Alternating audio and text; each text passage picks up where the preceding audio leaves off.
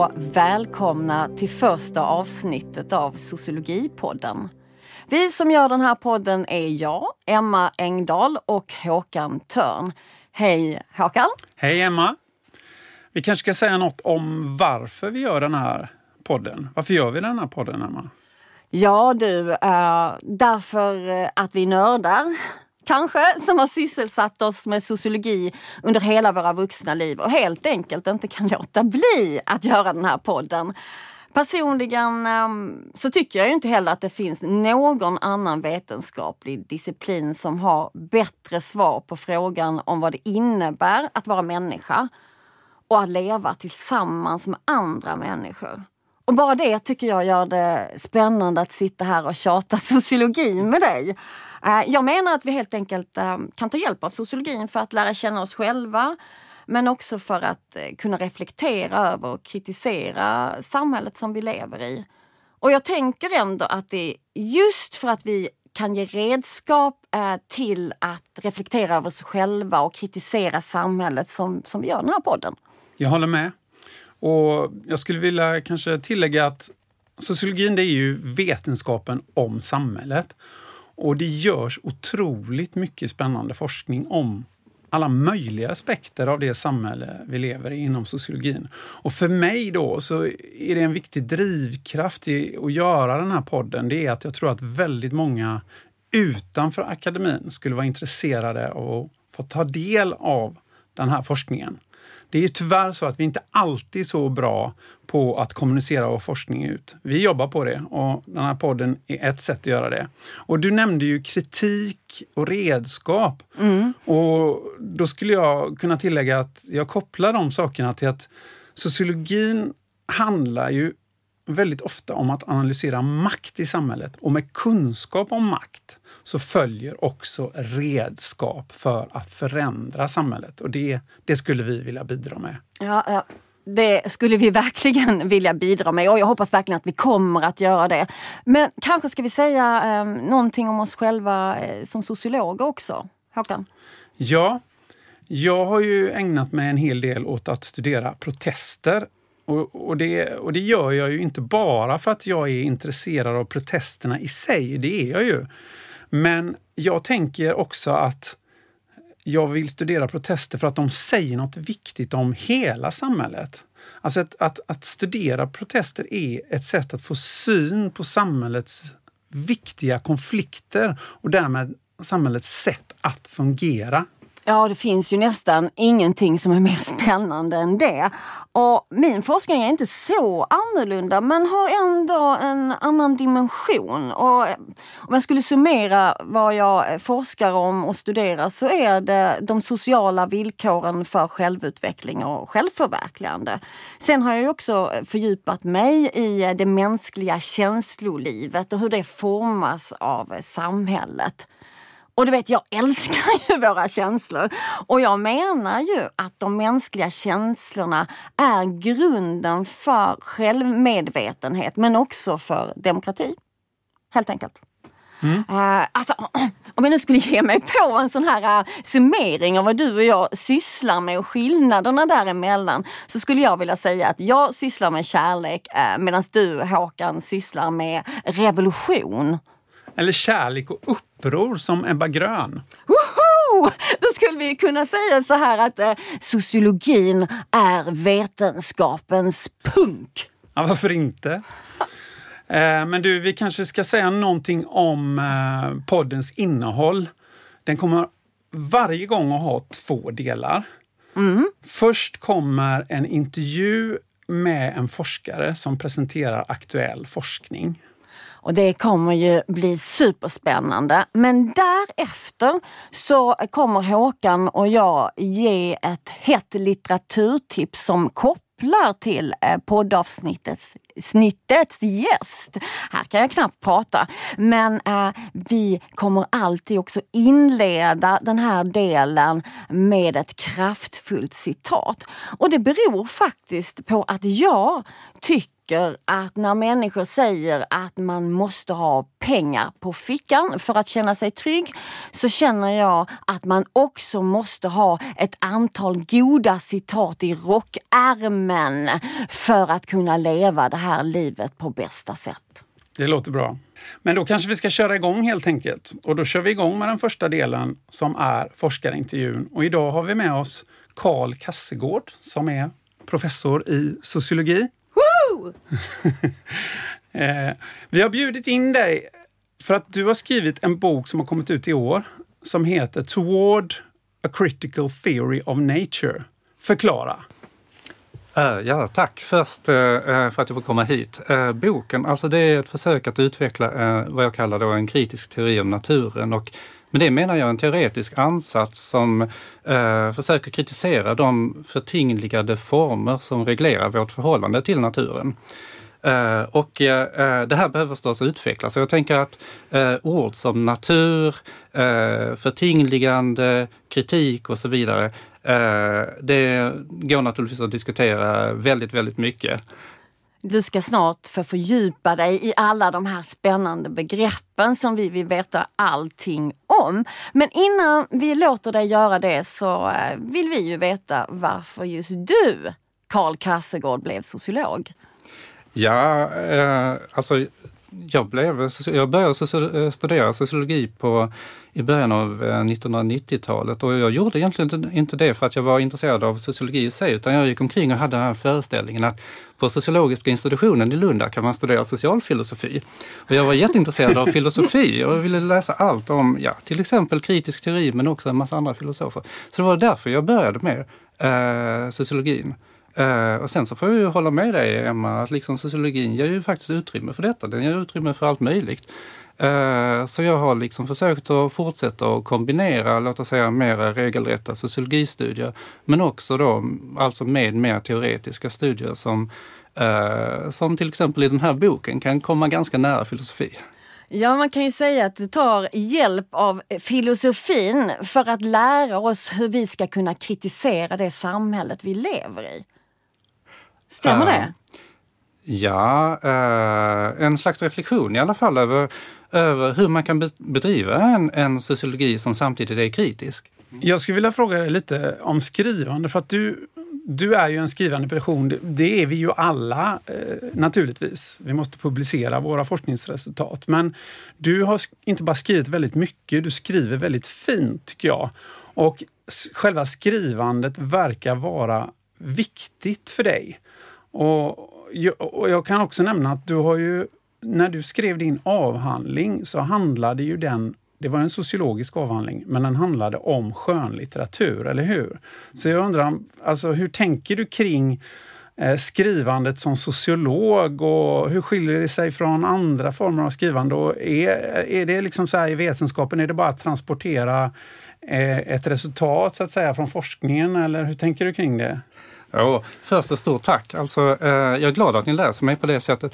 Ehm, Ja, jag, eh, alltså jag, jag, jag, tror, alltså mitt svar är nog inte särskilt originellt, utan jag tror att många sociologer tänker helt enkelt att skrivandet är väldigt roligt. Jag menar, det är bland det roligaste man kan göra, tycker jag, som, som forskare, nämligen att försöka eh, sätta sina egna tankar på pränt. Och jag menar, det är ju en slags skapelseprocess och jag tror att många Uh, när man ska reflektera över sitt liv och se vad är det man egentligen njuter mest av och tycker är roligast och så vidare. Jag tror att många pekar på de stunder när man faktiskt har lyckats skapa någonting eller förändra någonting i samhället. Och det behöver man ju i och för sig inte vara sociolog för att göra. Jag menar man kan ju koppla till er diskussion, alltså om protester och kärlek och så vidare. Och man kan hitta de stunderna där också förstås. Men ett sätt tycker jag är att skriva och, och jag tror att det är det som förklarar varför det är så, eh, ja var, var, varför det är viktigt för mig helt enkelt. Um, sen kopplingen till skönlitteratur, alltså det. Uh, man kan säga att jag är då också ute efter, låt oss säga ett, ett, ett känsligt sätt att använda språket. Um, och det här är ju en sak som jag försöker tematisera lite grann i boken också, alltså förhållandet mellan våra begrepp och någon form av erfarenhet.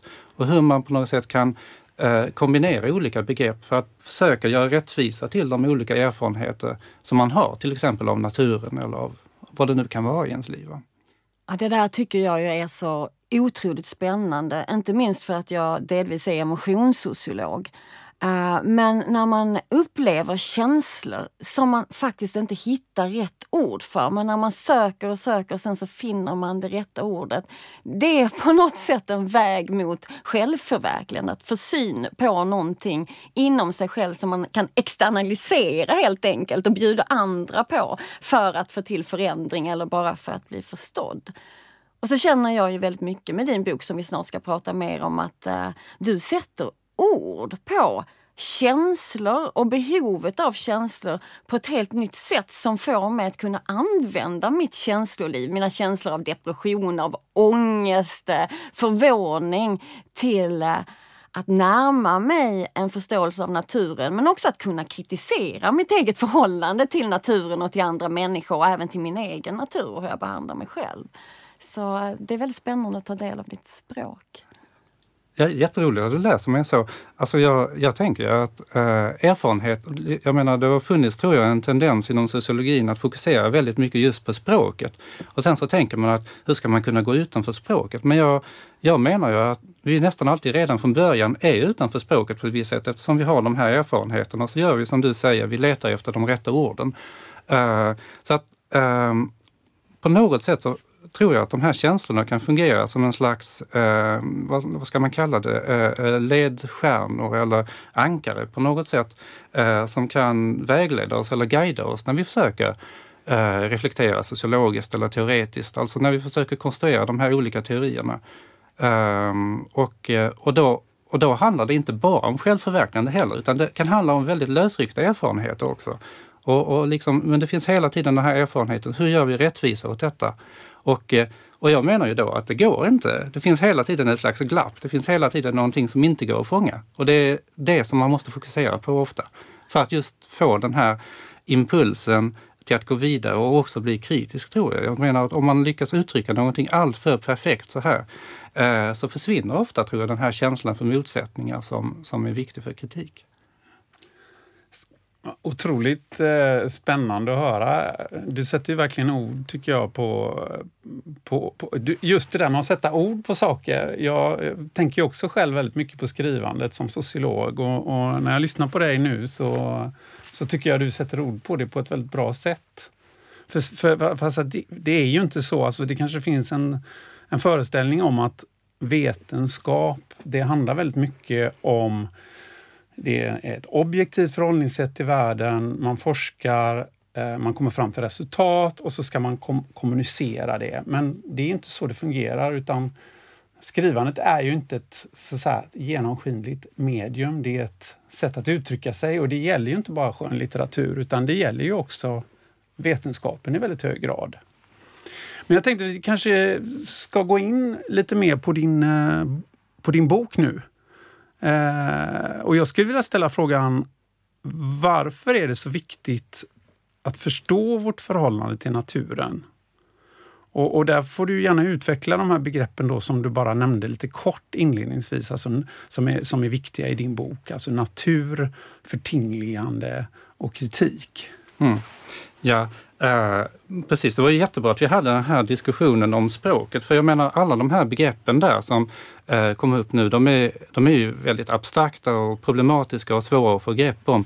Och inte minst naturbegreppet. Jag menar, det har varit så himla många olika betydelser som har lagts i det här begreppet historiskt. Och man tänker kanske på grönskande träd och sånt här, blommor och så vidare när man hör ordet. Men man kanske också tänker på, låt oss säga en, en omgivning som känns naturlig för en. Det kan också vara natur.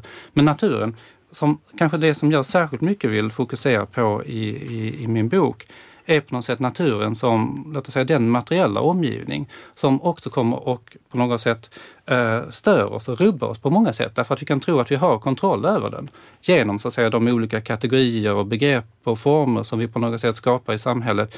Men eh, vi kan aldrig helt och fullt eh, bemästra den. Och det yttrar sig inte minst i miljökatastroferna som vi ser idag.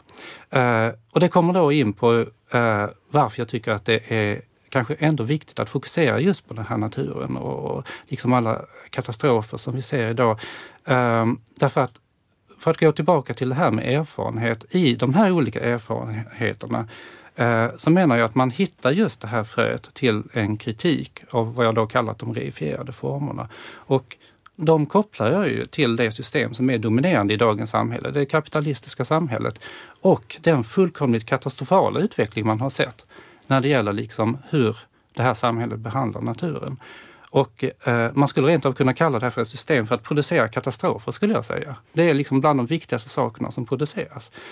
Um, och hur ska man sen gå vidare? Och det här tredje begreppet då, kritik, det blir då viktigt där naturligtvis. Hur gör man egentligen för att liksom komma någon vart med de här formerna. För då, jag skulle ju säga att om man ser på miljörörelsens utveckling, den har ju varit jätteviktig naturligtvis när det gäller alla protester och den har uppnått en hel del och så vidare. Men de här grundläggande formerna är ju ändå kvar. Jag tror att det är en viktig del av förklaringen då till att det är så väldigt, väldigt lite framsteg som görs när det gäller allvarliga miljöproblem. Alltså tillväxten, resurs, eh, alltså uttömningen av resurser, klimatkatastrof och så vidare. Ehm, det är väldigt lite där som, som liksom är grund för optimism. Alltså, och, och, och jag tror att en del av förklaringen ligger, ligger just i den här um, otroliga svårigheten att komma åt de här formerna faktiskt som reglerar jag, jag, tänker lite att vi ska gå tillbaka till det här med eh, de förtingligade formerna eller reifikation som du också använder dig av och, och förklara. Det är synonyma begrepp, alltså ja. reifikation och förtingligande.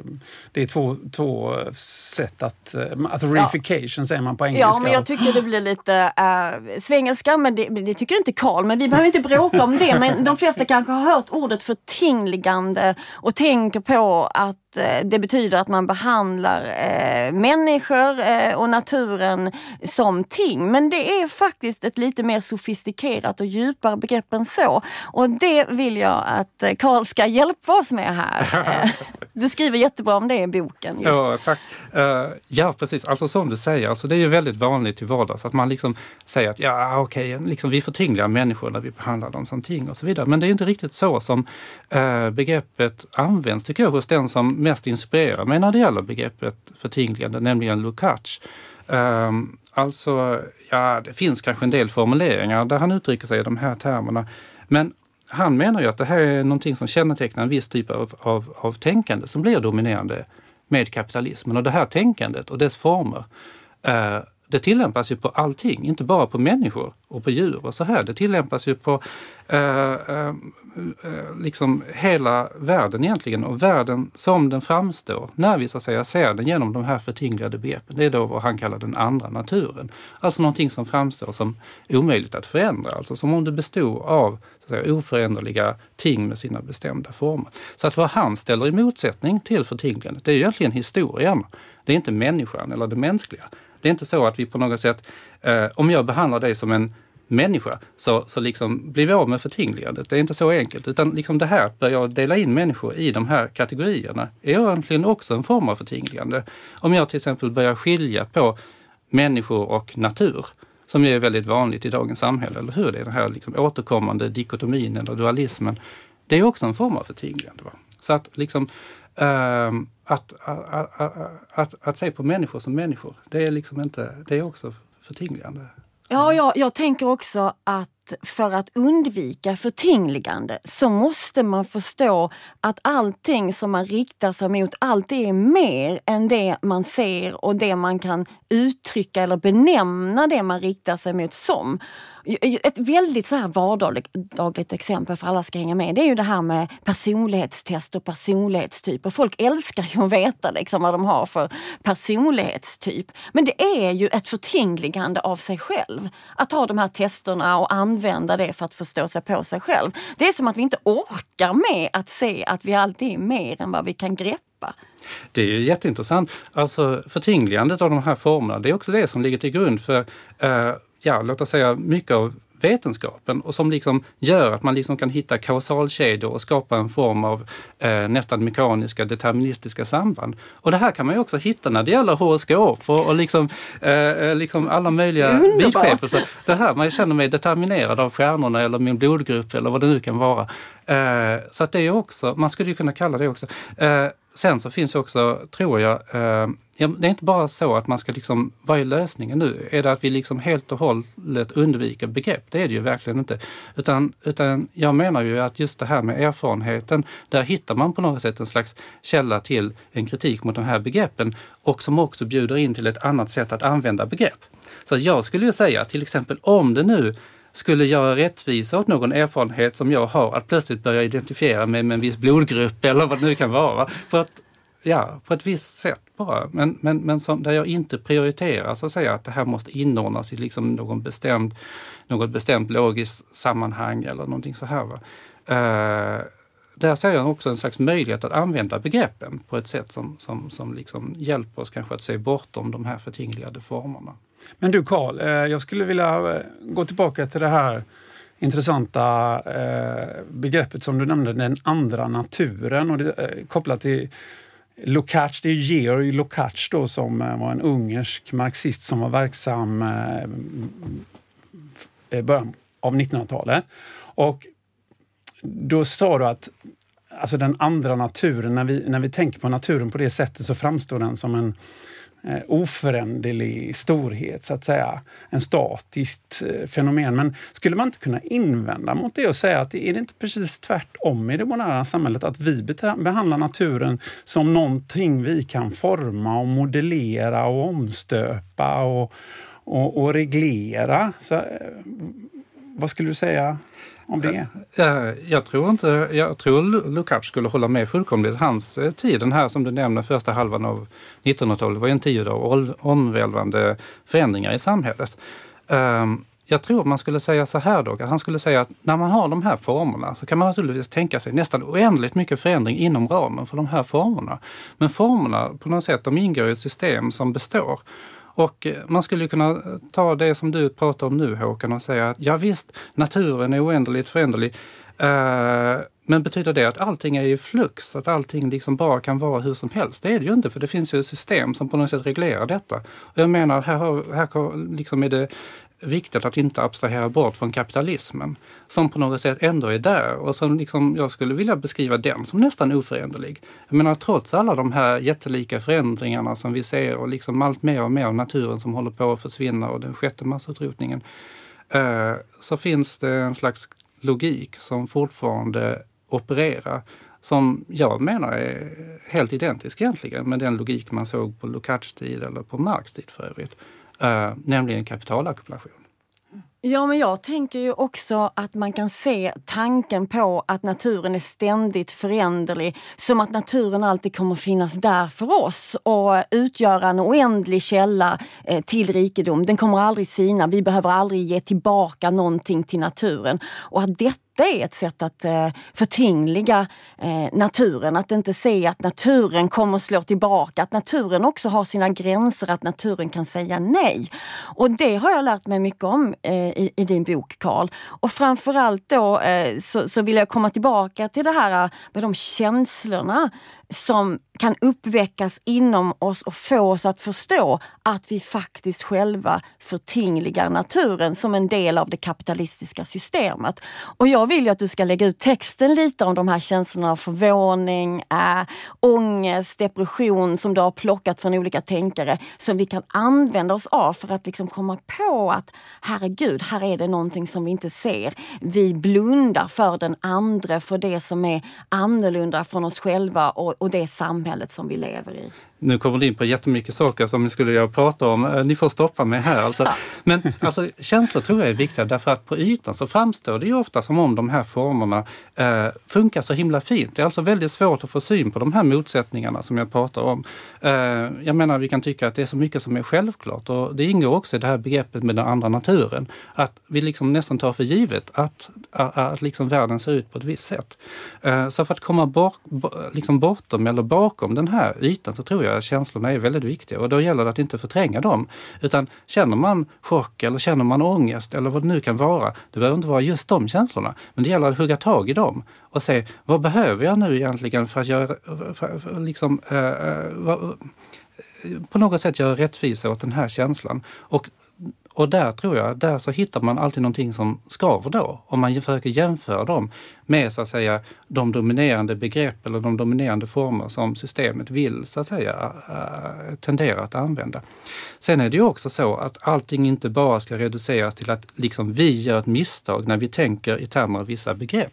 Utan jag ville då betona att de här reproduceras också som en del i ett system. Så att även om vi går omkring och börjar kritisera de här begreppen väldigt mycket så, att, eh, så, så, är det ändå så att de här formerna finns kvar va? så länge man, man lever inom ett visst system. Men det går ändå liksom att börja, att, att, att börja en kritik av dem tror jag, eh, med de här känslorna. Och de här tror jag, eh, de, de blir allt viktigare också för folk idag. För jag nämnde ju det här med olika katastrofer tidigare. Och jag tror att liksom, bland de dominerande erfarenheterna idag är kanske just den här känslan av att inte bara nödvändigtvis är liksom små chocker här och där, utan det är verkligen känslan av en katastrof som antingen redan har börjat och liksom omger oss på alla håll eller som nästan blivit oundviklig så här på något sätt. Där, skulle jag vilja, ja. där skulle jag bara vilja fråga, eh, ser du en förändring då av det här sättet att förhålla sig till naturen som nu har varit rådande kan man säga sedan industrikapitalismens genombrott. Jag menar, vi pratar då om slutet av 1800-talet. Alltså miljökatastrofer har ju ägt rum faktiskt ända sedan dess. Eh, men den miljökatastrofen som nu pågår med klimatförändringarna är ju, eh, saknar ju motsvarighet. Skulle du säga att det betyder att människor börjar så att säga, vakna upp eh, och förändra det här förhållningssättet till naturen som, som ändå har varit rådande så länge? Mm. Uh, jättebra fråga. Här är det väldigt svårt att, att liksom uh, säga någonting. Alltså, ja, ja, alltså på många sätt så tror jag att, att, att människor uh, känner just detta. Sen är ju också då frågan liksom räcker detta? Liksom räcker det att människor går runt och liksom, eh, känner att det går åt skogen? Eh, och jag är inte så säker på att det räcker. Jag menar i miljörörelsen så har ju de här känslorna funnits länge. I flera, ja, som du säger, det har ju funnits liksom katastrofer tidigare. Och många av de argument som man hör idag har, går ju också att hitta liksom bland folk som protesterar mot eh, föroreningar och, och, och liksom resursutvinning för hundra år sedan. Um, så att eh, de här känslorna har ju funnits. Eh, så att frågan är liksom bara hur kan man gå vidare och, och, och utveckla dem egentligen? Och här kommer vi in på eh, en fråga som vi kommer ha med i varje podd. Hur kan vi ta med oss din forskning in i vardagen. Och innan du får svara så tänker jag eh, ge eh, lyssnarna en bild som har etsat sig fast i mitt huvud när jag läste din bok. Och det handlar helt enkelt om att eh, kvantitet kan ändra kvalitet. Och då tänker jag på det här med plasten i haven. Det känner ju alla till att eh, våra hav är fyllda av plast. Men när blir haven så fyllda av plats att havet inte längre är ett hav? Det här har jag funderat och funderat på sen jag läste din bok. Och med de orden lämnar jag nu över då till dig. För att jag vill veta, liksom, hjälp oss nu i vardagen. Hur ska vi kunna göra den här världen bättre och stoppa eh, miljöförstöringen? Hur ska vi tänka? Vad, vad säger du? Åh, oh, en sån fråga. um, alltså vardagen, om jag bara börjar med den. Um, Alltså jag menar att det finns någonting i vardagen själv som hela tiden gör uppror mot vardagen. Um, och då så gäller det att man inte fastnar i den här andra naturen utan det gäller just, um, liksom, jag tror att man, det gäller just att reflektera kring erfarenheter. Uh, och uh, på det viset så tror jag också uh, att man kan ta med liksom det jag skrivit in i vardagen. Alltså minsta lilla erfarenhet eller minsta lilla känsla är egentligen någonting som jag tror att man kan hugga tag i som en första liten tråd egentligen. Um, för att reflektera över samhället eller för att egentligen sätta igång en kritisk process. Um, sen är då frågan, den här stora frågan som du säger, då, hur ska man liksom, hur, hur kan det bli en stor, stor på något sätt förändring utifrån detta? Um, och då är ju uh, då skulle man kanske kunna, egentligen, jag skulle kunna vända mig här till, till Håkan och det som du nämnde när det gäller protester. För jag tror också att det är ensidigt att se samhället som bara bestående av det här dominerande systemet och dess former. Um, och eh, precis på samma sätt som vi alltid som människor befinner oss utanför de delvis utanför de begreppliga systemen tack vare våra erfarenheter, så befinner sig också eh, så himla mycket i världen. Alltså människor men också naturen som sådan naturligtvis. En stor del av den naturligtvis är också bortanför så att säga, det dominerande systemets eh, kategorier. Och det kan hela tiden, tror jag, relativeras historiskt eh, genom olika former av motstånd. Så att, Eh, så att det är en sak jag också försöker diskutera i boken, nämligen, nämligen hur den här kritiken eh, kan länkas till praxis. Alltså många människor tänker på kritisk teori och säger att det här är liksom, liksom eh, länken till praxis, alltså politiskt handlande, är otydlig. Men jag menar att de här sakerna liksom går mycket väl ihop. Alltså, jag menar, det ser man ju till, till exempel hos Marx, om man nu liksom vill komma dragandes med en, en gammal teoretiker eller klassiker. Så det får du gärna göra. Ja, det kommer vi att göra ja. snart också. Vi kommer tjata Marx resten av den här podden. Ja, men när vi ändå pratar om att komma dragandes med gammal litteratur och så. Eh, Håkan, ja, vad säger du? Ja, nej, men vi kanske ska ta den frågan eh, som är den sista frågan till dig och som också är en fråga vi kommer att ställa till alla våra gäster. Och det är, har du eh, någon läsupplevelse som du vill eh, dela med dig av till oss och våra lyssnare? Ja, nu i somras faktiskt. Eh, nu går jag då ganska långt bortanför det vi har pratat om hittills. Men eh, den, den största läsupplevelsen är nog Dante. Jag har börjat att läsa den gudomliga komedin på engelska. Underbart! jag älskar den gudomliga komedin. jo, nej, och jag vet inte, vill ni att jag ska säga någonting om vad jag tycker är så himla intressant med den? Ja, självklart! Ja, absolut. Ja, ja nej, jag blev själv förvånad när jag började läsa den därför att man, man liksom ser att Dante är så otroligt självutlämnande i den man liksom, han reagerar ju så, så liksom eh, enormt på liksom varenda själ han möter i helvetet och i skärselden och så vidare. Och det är så intressant att studera honom. Och han är, jag menar, å ena sidan så har man den här bilden av Dante som ganska liksom dogmatisk och bitsk och kritisk så här. Va? Och de delarna finns också och han är ganska öppen med det. Men samtidigt är han så här sårbar och självutlämnande och man liksom märker hur han liksom känner medlidande med vissa och liksom hur han liksom eh, liksom, eh, inte förmår kontrollera sin ilska och frustration när han möter andra. Ja men det är så ja. fint, han är ja. en riktig människa, genuin och äkta, och, blir berörd. Och, och vad jag gillar med den gudomliga komedin är att han lyckas hitta det här formatet som tillåter honom att uttrycka detta samtidigt som den här komedin egentligen, tror jag, är ett försök av Dante att ge en slags helhetsbild av världen som han uppfattade den. Och man ser det också i hur han liksom, så fort han får möjlighet till det så kastar han sig in i liksom resonemang om dåtidens syn på, på liksom jorden och liksom geografi och, och liksom eh, Florens politiska historia naturligtvis och liksom påvarna i Avignon och så vidare. Så att man får, liksom, tycker jag, extremt inspirerande och imponerande kombination egentligen av den här liksom, helhetsbilden av världen med liksom, det väldigt, väldigt personliga när man läser. Vi pratade ju om, om skrivande också. Kan, kan, du säga någonting om Dantes litterära uttryckssätt? Um, ja, uh, uh, eller egentligen eller egentligen inte. Alltså han är otroligt koncis. Här säger jag någonting som nästan är liksom stilideal. Jag menar, det finns så många berömda episoder hos Dante och när man öppnar boken så tänker man att här så kommer liksom ett jättelångt eh, avsnitt som kommer att handla om detta.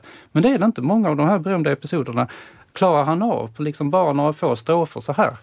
Uh, ja men det är det ja. som är så underbart med Dante, för att det är så livet är. Livet är inte en hel stor berättelse, utan det är små episoder som sätts ihop på ett litet pärlband, eller pärlband är ju förordnat men i en myriad av trådar på något sätt.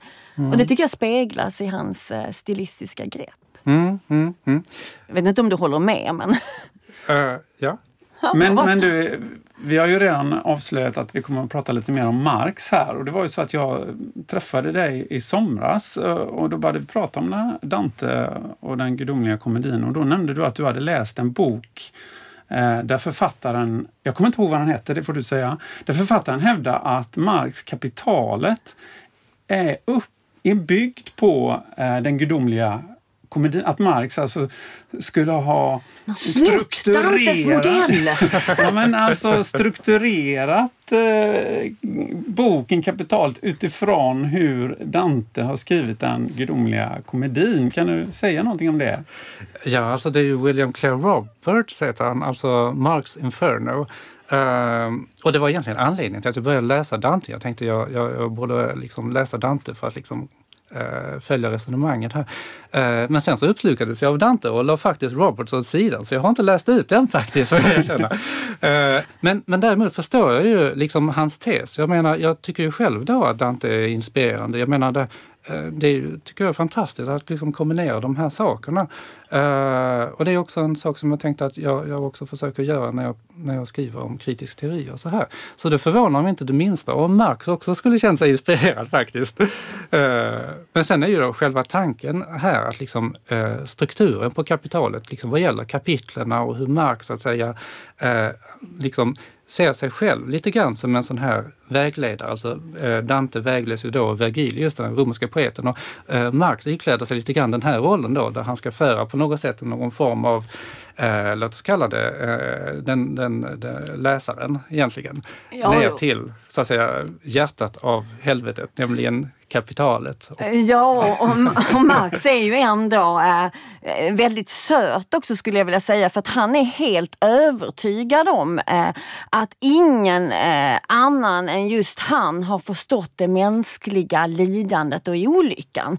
Eh, och därför tror jag faktiskt att han tar hjälp av, av Dante och den gudomliga komedin och hur den är uppbyggd. För det är ett sätt att leda folket rätt för att man förstår någonting som ingen tidigare har sett eller insett så att säga. Eh, nu, nu, nu, nu, nu suckar Håkan här men, men vi, vi, vi, vi får dividera det lite senare. uh, men men, men uh, liksom om du nu skulle summera det du har sagt till oss idag och liksom komma med en punchline. Går det överhuvudtaget? Kanske inte går. Vad skulle du vilja ge eh, tittarna innan vi eh, lämnar det? Tittarna? Herregud, jag är så van att eh, liksom synas. Jag var på Youtube, ja. Så jag pratar om tittarna och inte lyssnarna. Jag menar lyssnarna såklart. Vill du säga någonting sådär speciellt till lyssnarna som relaterar till det du redan har sagt? Hela samtalet? Ja, hela samtalet. Går det, att summera på en mening? Omöjligt. Och jag som redan tycker att jag har summerat. Eh, ja, ja. Eh, alltså, eh, bland de roligaste sakerna som, som finns tror jag är just eh, kritik och motstånd och förändring. Alltså, um, det här hänger ju ihop med det som ni inledde med tror jag, alltså vad den här sociologipodden är till för. Och Uh, nu blir det ju ingen punchline av det här. Nej, det behövs inte. Men, men alltså, uh, sociologi tror jag uh, behöver inte bara vara så att säga, den här neutrala liksom, vetenskapen där man liksom betraktar någonting utifrån, utan det måste på något sätt kombineras också med eh, mycket annat i livet som har att göra med känslor, med protester och med kritik. Och det är också då som jag tror den här känslan av att det här är angeläget och att det här är roligt och att jag gör på något sätt en skillnad kan uppstå. Underbart! Ja, jättebra, mm. eh, jättebra punchline, eller på att säga, men jättebra sammanfattning. Vi tackar dig för du ville dela med dig av din kunskap här med oss idag. Ja, men jag får tacka. Det var jätteroligt att vara här. Ja. Hej då! Hej då! Hej då! Ja du Håkan, nu känner jag mig jätteinspirerad att gå över till poddens andra del där vi ska ge ett litteraturtips som du har valt den här gången. Och i varje avsnitt har vi lovat att inleda det här litteraturtipset med ett kraftfullt citat. Så Håkan, shoot! Ja, eh, jag inleder med citatet helt enkelt. Ja. Den kapitalistiska produktionen kan endast utveckla produktionstekniken och den samhälleliga organisationen genom att förstöra all rikedoms urkällor, jorden och arbetaren. Ja, det var ord och inga visor. Förklara. Ja, det är ju ett citat ur Marx Kapitalet, det första bandet. Och jag har ju valt det med anknytning till Karls bok för att det Karl utvecklar i sin bok är ju en slags marxistisk teori om människans förhållande till naturen, alltså väldigt grundad i, eller marxk kan man säga. Eh, för att det, säga att det är liksom inte någon liksom, exeges han bedriver av Marx, utan han är inspirerad av Marx tänkande helt enkelt. Mm. Och eh, det här citatet då, eh, det visar ju att det inte är riktigt korrekt att säga att Marx var ointresserad av, av naturen eller ensidigt fokuserad bara på utsugningen av arbetarna, vilket många har gjort då. Eh, och det här skulle jag säga, det är inte heller en fråga om Eh, ett lösryckt citat eh, i Marx eh, skrifter. Nu, nu var det så att han hann ju inte publicera andra och tredje bandet av kapitalet, men det finns ju ändå publicerat det han, så att säga, han med att skriva och, och där finns det ju de då som har hittat mer också om naturen och hur han bygger in det i sin teori om hur eh, kapitalismen fungerar. Och han, han pratar där Marx om metabolismen, alltså det betyder det, det är ämnesomsättningen mellan människa och natur. Och det syftar då på hur organismer omvandlar energi och materia. Och våra samhällen kan också ses som en slags organismer som behöver energi, behöver materia. Det kallar Marx då för social metabolism. Men samhället lämnar i stort sett bara ifrån sig avfall och föroreningar. Därmed blir det en störning i den här ämnesomsättningen med naturen och då talar man det har till och med utvecklats en inriktning som heter ekologisk marxist. Där talar man om den metaboliska revan, alltså en störning i relationen mellan samhälle och natur. Alltså det här är ju otroligt intressant och otroligt obehagligt också skulle jag vilja säga. För det innebär ju egentligen, om jag ska göra det väldigt enkelt, att eh, vi människor förvandlar jorden till en enda stor soptipp. Så, så, så, känner jag lite och, och, jag känner igen mig i det. Ibland känner jag mig själv som avskräde. Ja, du men, pratar om plasten i havet? Ja, bland, bland annat. Va? Men det finns rätt mycket plast i mig också tänker jag då. Äh, inte bara i haven. Men, men, men det ska vi inte prata om nu. Utan jag tänker samtidigt, finns det inte mer aktuella saker skrivet om, om det här? Jo, det är självklart att det finns. Eh, och jag nämnde i och för sig just ekomarxismen då, som, som just tar fasta på hur Marx såg miljöförstöringen som ett inneboende, eller som en inneboende konsekvens av kapitalismen som ett ekonomiskt system. Eh, om jag ska bara nämna, det finns svenska företrädare. Andreas Malm är väldigt känd internationellt eh, som, som jobbar lite i den här traditionen. Det finns en svensk bok som introducerar ekomarxism eh, av Rickard Wallenius, alltså på, översättningar till svenska av eh, viktiga och intressanta eh, texter. Och alltså varför Marx blir återigen aktuell också i denna fråga tror jag handlar om att fler och fler ser sambandet mellan just kapitalismen som ekonomiskt system och miljöförstöringen. Och Marx var ju ändå den första moderna tänkaren att på djupet förstå hur kapitalismen fungerar som en ekonomi och vilka sociala konsekvenser den får. Och nu lever vi ju faktiskt i en värld där kapitalismen är mer dominerande än någonsin tidigare i historien. Alltså, eh, Marx eh, formulerade ju egentligen en teori då i slutet på 1800-talet där han så postulerade som utgångspunkten för den här teorin att kapitalismen är ett globalt fenomen. Men det är egentligen först på 2000-talet som alltså kapitalismen eh, empiriskt sett har blivit Alltså som ett konkret faktum, global. Alltså det är eh, na naturligtvis Berlinmurens fall och sen att Kina kommer in och blir en del av världsekonomin. Eh, Alltså Håkan, hur spännande detta än är och hur mycket du än eh, gillar kapitalet och vill slå ett slag för kapitalet så måste jag eh, erkänna, och jag vet att du inte kommer gilla det här, att, att jag faktiskt föredrar eh, Marx ungdomsskrifter. Uh, för där är han liksom beväpnad med allsköns filosofi och poesi uh, som han använder sig helt enkelt av för att avfärda det tidiga kapitalistiska samhället som direkt människofientligt och jag bara älskar detta. Och det här samhället är människofientligt just för att det förvägrar massorna möjligheten till självförverkligande. Och sen ska vi också ha klart för oss att det är den unge Marx som talar om religionen som folkets opium. Och, och det här tycker jag är intressant för han menar ju inte med det citatet att eh, religionen är av ondo. Utan tvärtom menar han faktiskt att vi behöver religionen för att stå ut med den katastrof, den olycka och den smärta som det tidiga kapitalismen eller kapitalistiska samhället åsamkar oss helt enkelt.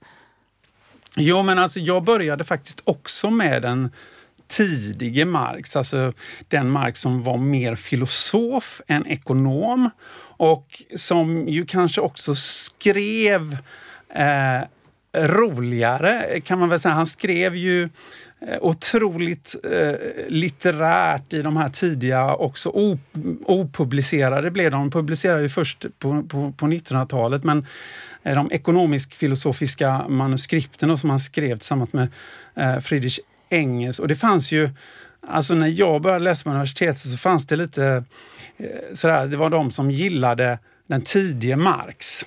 Och så, och så, de älskar och vi! Och, och de, eh, de som gillade den sena Marx då, då var det liksom två olika skolor och sådär. Och jag tyckte att de som gillade den tidiga Marx var lite roligare att hänga med.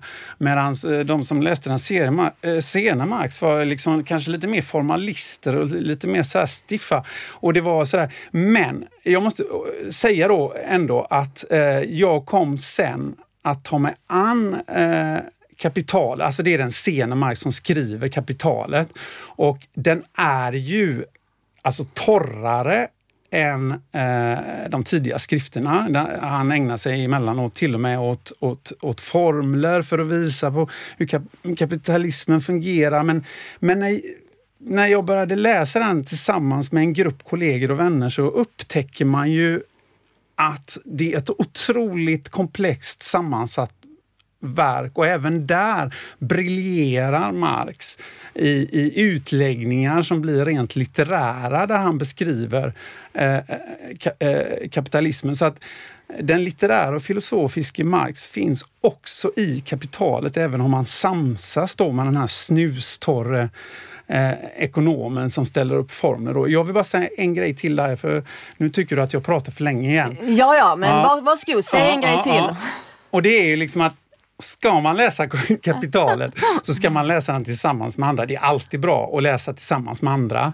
Eh, men den är ju svår att ta sig igenom och när vi läste den så följde vi faktiskt också onlineföreläsningar som finns på geografen David Harveys hemsida. Alltså David Harvey är en av dagens mest citerade samhällsvetare och han är också marxist då och han har lagt ut där han, alltså föreläsningar där han går igenom kapitel för kapitel. Otroligt eh, intressant och han gör också kopplingar till aktualiteten i resonemangen. Och det här är ju jättebra tips och vi kommer att lägga ut länk till denna eh, på vår hemsida. Så det är bara att klicka sig vidare till det om ja. ni är intresserade av detta helt enkelt. Jag kan tillägga där för, eh, för er eh, lyssnare om ni blir stressade över att vi börjar nämna massa referenser här så kommer vi i anslutning till eh, där ni kan hitta podden kommer det också finnas en lista på de böcker vi har nämnt. Och alla citat. Men eh, nu ska vi inte prata för mycket om det, utan jag skulle ändå vilja invända, Håkan, du får ursäkta mig, och, och säga att eh, ja, jag kan lika gärna eh, vända på detta och säga att även den unge Marx intresserade sig för kapitalet eller penningen. Han var inte bara poet och filosof i de tidiga skrifterna. Och dessutom nu, nu vill jag liksom verkligen slå ett slag för den unge Marx, så att säga. Eh, den unge Marx går precis lika bra att läsa i grupp som att ha på nattduksbordet och läsa i sin ensamhet. Det, alltså Marx är en räddare i nöden. Och för att liksom verkligen bevisa detta eh, så tänker jag eh, ge ett exempel genom att läsa eh, några rader ur ekonomisk filosofiska manuskript från 1844 och här kommer det då i svensk översättning av idéhistorikern Sven-Erik Lidman som vi alla älskar. Lyssna nu, jag tänker nästan ta en klunk vatten så ni verkligen, jag tar en klunk vatten här. Mm. Underbart. Lyssna. Jag är ful, men jag kan köpa mig den vackraste fru.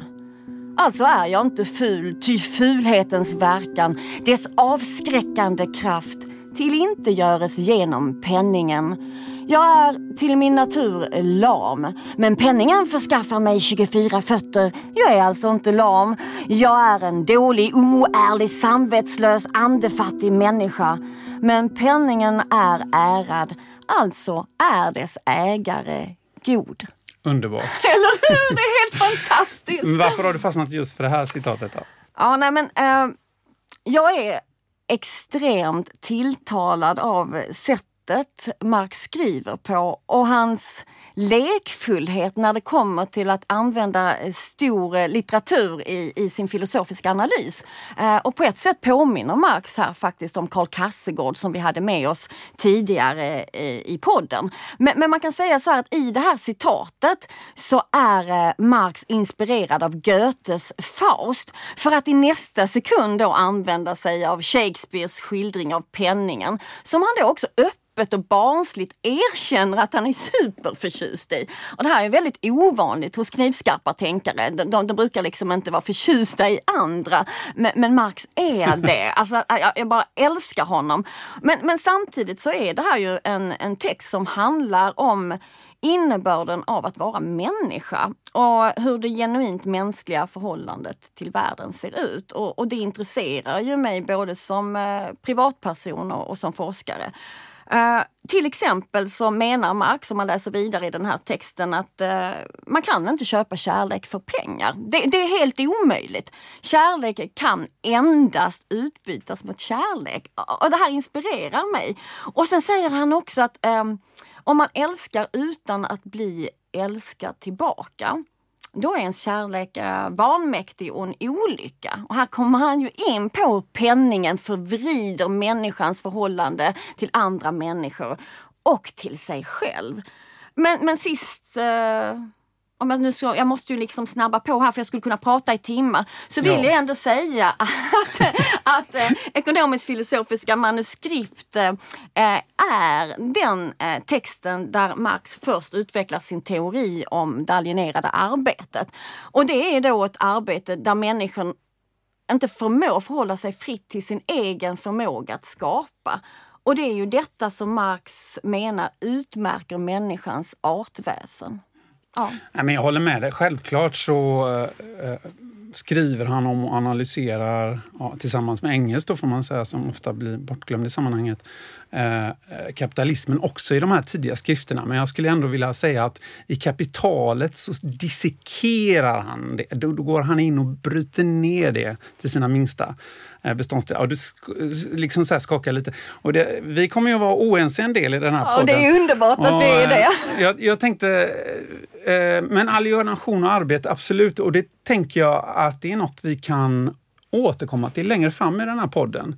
Men jag tänker, och här kanske vi kan vara eniga då eh, till slut. Vi får se. Eh, men framförallt det, eh, det här citatet då, det illustrerar ju, tycker jag, hur Marx visade att det inte finns någon motsättning mellan att skriva på ett sätt som samtidigt är litterärt och samtidigt knivskarpt analytiskt. Och det var ju lite det vi var inne på eh, i, i, i vårt samtal här med Karl. Och jag, jag, tycker faktiskt att man skulle kunna säga det om, om Karl Kassegård också. Eh, litterär och knivskarpt analytisk. Absolut, och då vill jag eh, bara så här spontant säga att man kan säga det om oss också i termer av att det helt enkelt inte finns någon motsättning mellan eh, kärlek och upp bror som du ville ha det. Nej, just det. till. det. Det var det där med sociologin som samhällsvetenskapens funk. Ja, och jag tycker vi avslutar med nästan, det. nu sa jag nästan funk, men jag Ja, menade funk. punk. Ja, men funk är det inte kan fel vara heller. samhällsvetenskapens funk också. Ja, ja, ja. Det svänger. Ja, ja, ja, men sociologin är samhällsvetenskapens punk och eh, funk. Eh, och, och nu måste vi avsluta med det, eller vad säger du? Är vi eniga om det? Jo, men vi måste kanske säga någonting om nästa avsnitt också innan vi sätter på. Ja, självklart, självklart. Eh, nästa eh, avsnitt kommer att handla om könsdiskriminering och sexuella trakasserier och hur man kan tänka kring det. Det ser vi fram emot. Yes. Tack Emma. Tack Håkan. Hej då! Hej då!